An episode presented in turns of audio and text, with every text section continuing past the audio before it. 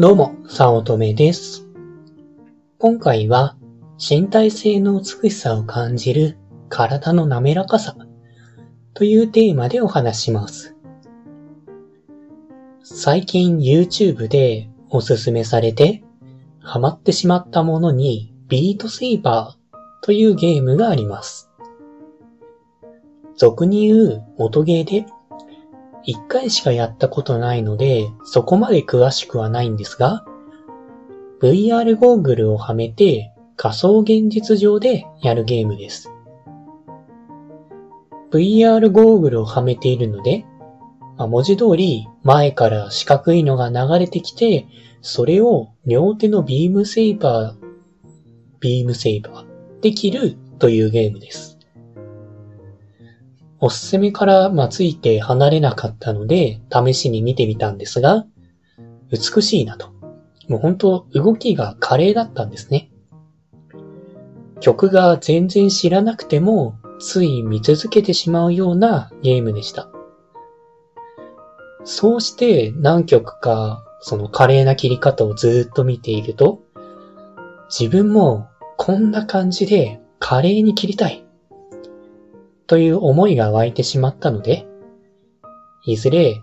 まあ PS4 か PS5 かからなんですが、まあそれを買って、VR ゴーグルも買ってやる予定になりました。人のを見ているだけで自分でもやってみたくなるのが現に恐ろしいですね。そういった動画はゲームですので、誰でも投稿できるので、プロっぽい人だけではなく、素人のような人もやっているんですが、同じ曲でフルコンボでも、再生回数に歴然とした差が出ていました。昔からやり続けてとか、まあ、マーケティングが上手だから、まあ、有名だから、再生回数が全然違うというのがあると思っていたんですが、それにしてはどうして6桁も差が出るのか？で、まあ、しばらくその再生回数がある人とない人の動画を見ていて、そもそも見ている動画というかやり方というか、そこに差があると気づいたんです。その差が体の滑らかさです。再生回数が多い人って、とにかく動きが自然で、滑らかで美しさを感じます。こう、無理に体を動かしている感じではなくて、目の前にブロックが出てきたとしたら、その通りに切るんだろうな、という予想もつくレベルです。けれども、再生回数が少ない人は、どこかぎこちなくて、体が硬いんです。どちらの人もフルコンボだったり、高得点だったりと、点数的にはどちらも高くて、技術的には上手いんですが、再生回数が少ない人というのが美しくなかったんです。こう自分でも動きを軽くトレースしてみると、再生回数が少ない人っていうのは、こう、カクカク動いている。その場で動かず、腕だけを動かして切る感じとか。こう、多少上手くて、ステップを踏んでいるけれども、機械的で、左右にしか動かず、無理している感じがあるんです。技術的には点数を重ねられていて、上手いんだけれども、こう、自分もちょっと動いてみて、これ手死ぬ、右で死ぬなとか思ったんですけれども、そこには滑らかさがなくて、無理やり動かしている感があって、美しくなかったんです。下から上に切る必要が出たら、下から上に右手を急加速させて、で、急減速をして終わりみたいな。自然じゃなくて、高得点のための機械的動作に感じてしまうんです。一方の再生回数の多い人は、その点がとても滑らかで、左右だけでなく、こう、足も前後に動いていて、また、膝をクッションとしても活用していて、全身が動いていて、その、本当に滑らかなんですよね。その、機械のようにガッガッと、こう、急加速、急減速、みたいな動く感もなくて、とても自然なんです。自分でやってみても、まあ、正直その動きができなかったが正しいんですが、とてもなんか、突っかかりというか、腕を無理に動かす感じもなくて、本当に滑らかに動いているんです。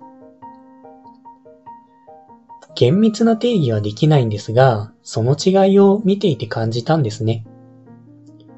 こう、正じゃなくて、どうみたいな感じです。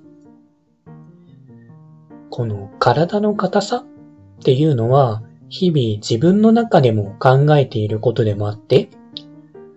体が硬い人は緊張していますし、あまりいいパフォーマンスを出せませんし、美しくないんです。特に背中が硬くなりやすいと思っていて、その、肩甲骨とか、自然に動かせていますか？日頃から肩甲骨が硬すぎる人は多いと思っていて、可動域が狭いんですよね。そうなっていると動きも硬くて、不自然になって微妙になってしまうんです。だから体を緩めて滑らかに動くようにしておくととても綺麗な動きになってパフォーマンスも高く楽しいという感情も湧いてくるしやっていること自体が楽しくなってくるんです。実際ですね、そのビートセーバーで体の振り方を真似していると、やっぱ再生回数の低い人って、こう、義務的というか、得点を叩き出すためにやっている感じがあるんですが、まあそれでいて体を無理に使っている感じなんですが、こう、ちゃんと再生回数が高い人っていうのが、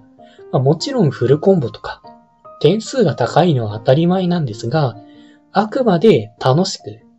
その自分の滑らかさを最大限に引き出す、そういうやり方をしているように感じたんです。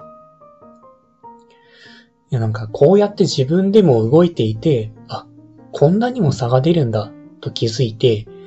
緩んでいると、こうも目に見えるレベルで違いが出るんだと、びっくりしてしまった瞬間でした。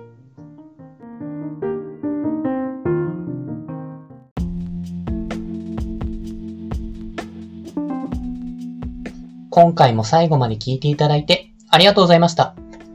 もしよろしければ、いいねやフォロー、コメントをもらえると嬉しいです。副業を始めたい。副業に挑戦したけれどもうまくいかない。という初心者の方が会社員の稼ぎを超えるためのポイントを押さえた LINE 講義を配信しています。初心者でもできる副業で本業の稼ぎを超える方法。ゼロから始める初心者のための成功法則という講座です。会社に縛られたくない。自分で人生をデザインしていきたい方におすすめで、脱サラ自由を目指せます。よろしければご登録ください。他にもメルマガなどを配信しておりますので、まあ、自己紹介の下の方に URL があるので登録していただけると嬉しいです。通勤電車なので、ながら聞きなどに活用していただけると効果的だと思います。ご視聴ありがとうございました。